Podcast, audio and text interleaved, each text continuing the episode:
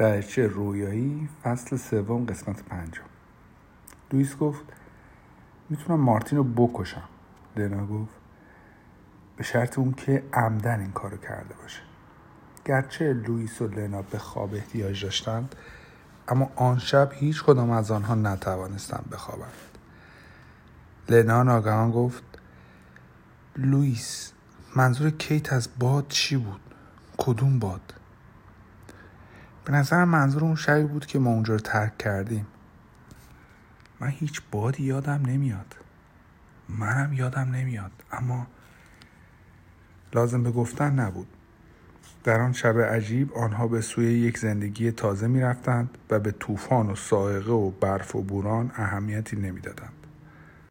جسی مادری داشت که در فقر زندگی می کرد.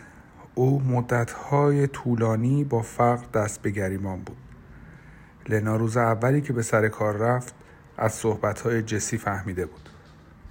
لنا پیشنهاد کرد چرا وقت نهار یه سری بهش نمی‌زنی؟ وای نمی‌تونم این کارو بکنم. جسی خیلی ترسو بود. چرا نمی‌تونی؟ من که هستم. کاراتو خودم انجام میدم. نه خوشم نمیاد. جسی نترس. خیال ندارم شغل تو رو تصاحب کنم. من دستیار تو هستم و خیال بیرون رفتنم ندارم. اگه کاری پیش اومد که نتونستم انجام بدم از ارباب رجوع خواهش می‌کنم سب کنه تا حتما بیای. وقتی تو نگران مامانت هستی چه فایده داره اینجا بمونی و هرس بخوری؟ اما فرض کن آقای میلار بیاد اینجا سر بزنه. اون وقت چی؟ من به آقای میلار میگم که تو رفتی تا در مورد لوازم تحریر مرغوب تحقیق کنی. سر راه هم این کارو بکن. نزدیک میدون یه جایی هست که لوازم تحریر میفروشن. اصلا برو ببین شاید برای خرید کلی تخفیف بدن. آره بد نگفتی. جسی گیج و دودل بود. لنا اصرار کرد.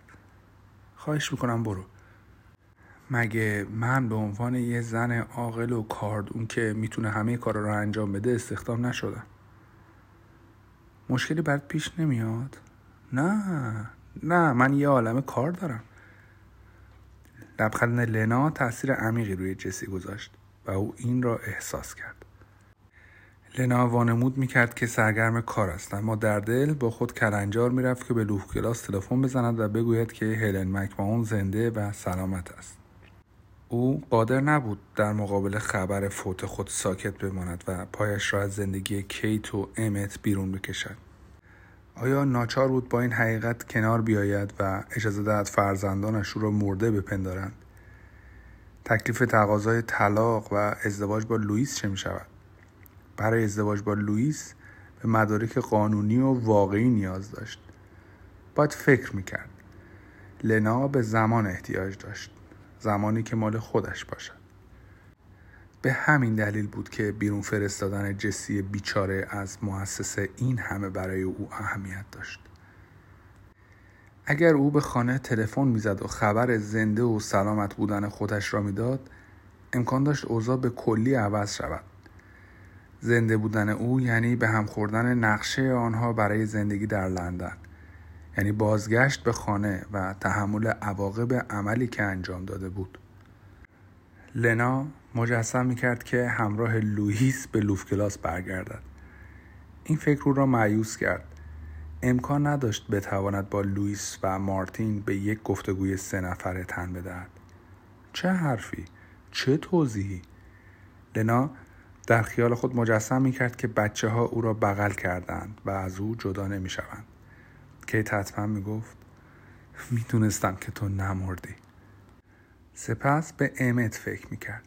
لابد لکنت زبان او حالا خیلی بدتر شده بود و برای ادای هر کلمه عذاب می‌کشید و بعد به یاد ریتا افتاد. بعد از ریتا به پیتر و لیلیان و مورا فکر کرد. حتما مرای شاد و مصمم می‌گفت زندگی خیلی کوتاهه و آدم باید به جنبه شاد اون توجه کنه نه به جنبه بد و ناراحت کنندش عمل شما می‌تونه به یه زندگی سعادتمندانه منجر بشه. او بارها و بارها فکر می‌کرد باید برود. باید تنها برود. باید می‌فهمید چگونه به دو تا بچه بیگناه بگوید که مادرشان نمرده است و بدون آنکه خودش را به آنها نشان بدهد انتظار داشته باشد که حرفش را باور کنند. هلن حاضر نبود با مارتین صحبت کند. دوران و احترام و ارزش او سپری شده بود. جسی رفت و لنا را از شر وراجی های خودش خلاص کرد. او امیدوار بود که بتواند مدتی با خودش خلوت کند. اما وقت ناهار در مؤسسه میلار یکی از شلوغترین ساعات بود. در این ساعات کسانی که مایل به تغییر سمت بودند مراجعه می کردند و به تحقیق و بررسی شغلهای دیگر می پرداختند. لنا به سرعت کار می کرد تا سرش زود خلوت شود. شاید اگر وقت آزاد داشت نمی توانست تصمیم خود را عملی کند. در همین مدت دو بار گوشی تلفن را برداشت و آن را سر جایش گذاشت. اگر به داروخانه زنگ می‌زد و با مارتین صحبت می‌کرد کنترل خود را از دست می‌داد و امکان داشت با خشم با او حرف بزند و از کوره در برود شاید بهتر بود تا بچه ها از مدرسه به خانه برگردند شاید هم بهتر بود با کسی دیگری صحبت کند اما چه کسی؟ جسی که به مؤسسه بازگشته بود گفت داری لبخند می‌زنی؟ خیلی خوبه. امروز با زنی که روز شنبه اینجا بود خیلی فرق کردی. گفتم نکنه توی تعطیلات آخر هفته اتفاق بدی برات افتاده. او در انتظار جواب لنا بود اما او هیچی نگفت. خب راستی بگو ببینم مادرت چطور بود از دیدن تو خوشحال شد راستش خیلی خوب شد که بهش سر زدم جسی شروع کرد به تعریف یک قصه طولانی دیگر از مشکلی که مادرش برای حزم غذا داشت. لرنا به یاد هنلی پارچه فروش لوف کلاس افتاد. خب بگذاریم. دست های لنا کار می‌کردند و برچسب های تمیز و نو روی پرونده ها میچسباندند اما فکر او صدها کیلومتر دورتر در کنار دریاچه‌ای در ایرلند سیر می‌کرد. آن شب لنا درباره ماجرای لوف کلاس حرفی به میان نیاورد. لوئیس خسته به نظر می رسید. ساعت پنج صبح لنا از خواب بیدار شد و دیگر خوابش نبرد. با خودش فکر می‌کرد شاید وقت خوبی برای تلفن زدن به خانه باشد اما به یاد حرفهای لوئیس افتاد. لوئیس برای زندگی آیندهشان نقشه می‌کشید و برنامه ریزی می‌کرد و لنا میل نداشت به زندگی گذشتهش برگردد. لنا چهره کیت و امت را روی دیوار به وضوح می‌دید. تصور می‌کرد کیت صورتش پر از اشک است و کنار دریاچه نشسته است. چهره او اخمالود و گرفته به نظر می آمد. چشمان امت نگران بود و گلویش را با دست می فشود. چطور می توانست اجازه دهد که بچه ها او را مرده بپندارند؟ باید راهی پیدا کرد و حقیقت را به آنها گفت. روز سهشنبه لنا موفق شد راهی پیدا کند آقای میلار به دفتر آنها تلفن کرد بازدید او از دفتر همیشه جسی را عصبی می کرد فکر کرد دارد چه کار می کند او برای جاسوسی به اینجا می آید جسی با صدای آهسته با لنا حرف می زد لنا به نرمی گفت این شغل اونه. می‌خواد مطمئن بشه که کارا به خوبی پیش میره یا نه. جسی تردید داشت.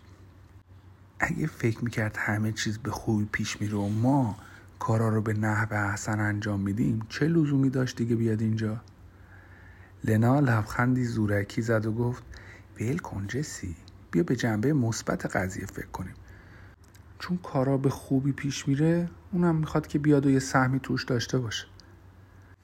جسی گفت لنا فکر می‌کنم شروع اشتیاق ازدواج این همه اعتماد به نفس به تو داده. لنا آب دهانش را قورت داد. جالب بود که آنها فکر می‌کردند او اعتماد به نفس خوبی دارد. وای اگر آنها میفهمیدند او به اندازه یک بچه گربه ضعیف است. جسی گفت میترسم. لنا گفت بذار امتحان کنه آقای میلار به نظر شما بهتر نیست چند تا صندلی و یه میز اینجا بذاریم تا وقتی ارباب رجوع منتظر انجام کارشه بتونه بشینه؟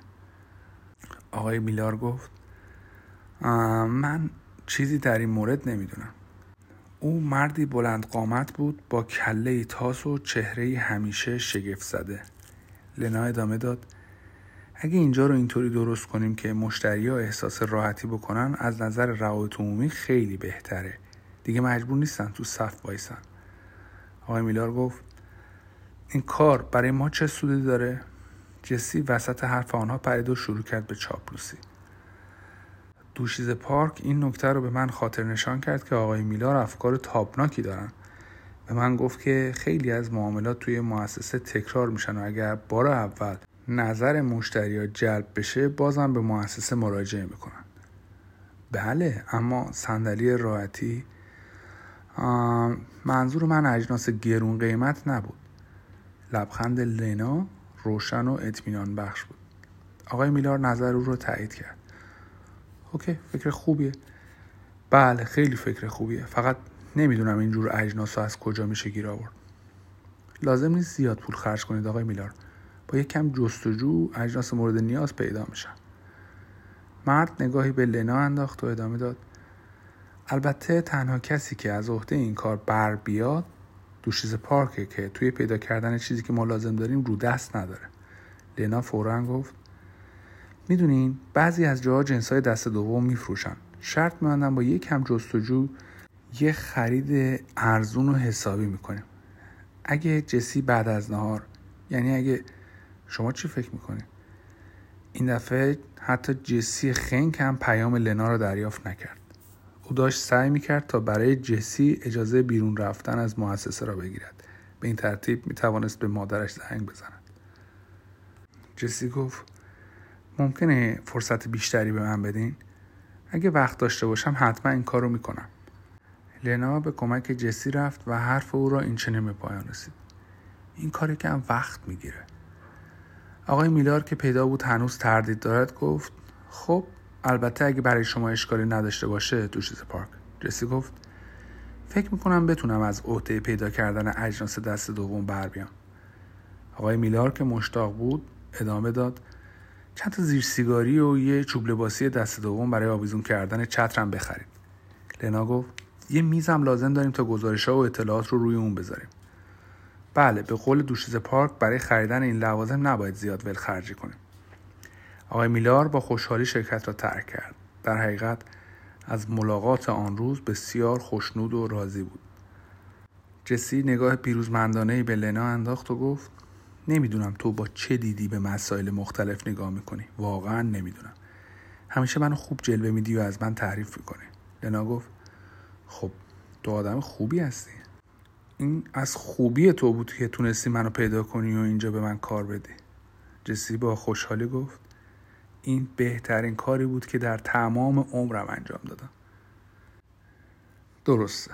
حالا توی پیدا کردن میز و صندلی عجله نکن. دست کم یه چند هفته طولش بده. این کار به تو فرصت میده که سر فرصت به مامانت زنگ بزنی. لنا می‌دانست که تمام مدت نقش بازی می‌کند. وقتی به لوئیس می‌گفت که شبها خوب میخوابد و در کنار او خوشبخت است نقش بازی می‌کرد. وقتی در مؤسسه به ارباب رجوع اطمینان می‌داد که برای پیدا کردن شغل شانس زیادی دارد نقش بازی می‌کرد. آیا او خیال داشت این روش را ادامه بدهد؟ در لوف کلاس نیز سالهای زیادی نقش بازی کرده بود. او فقط در مقابل بچه ها نقش بازی نکرده بود. با این حال توانسته بود کتش را بپوشد و آنها را ترک کند و به دنبال لوئیس برود. هلن فکر می‌کرد با این کار زندگیش زیر و رو می شود یک زندگی تازه یک زندگی ایدال حالا ببین چه اتفاقی افتاده بود. همه چیزش را از دست داده بود خانوادهش او را مرده میپنداشتند و او هنوز نقش بازی می‌کرد. هلن آرزو می‌کرد که در کلبه تنگ و تاریک خواهر مادلین باشد جایی که بتواند راحت حرف بزند. می‌دانست که گفتگو با خواهر مادلین به او کمک خواهد کرد. به حال اگر می توانست برای آن زن تاریک دنیا تمام داستان را تعریف کند همه چیزها روشن می شد. اما این آرزوی خطرناکی بود. مگر می شود به یک زن راهبه بگوید به خاطر جلب رضایت مرد مورد علاقهش تا آن لحظه از گفتن حقیقت به بچه هایش تفره رفته است و خبر زنده ماندنش را از آنها مخفی کرده؟ این عمل در باور هیچ انسانی نمی گنجد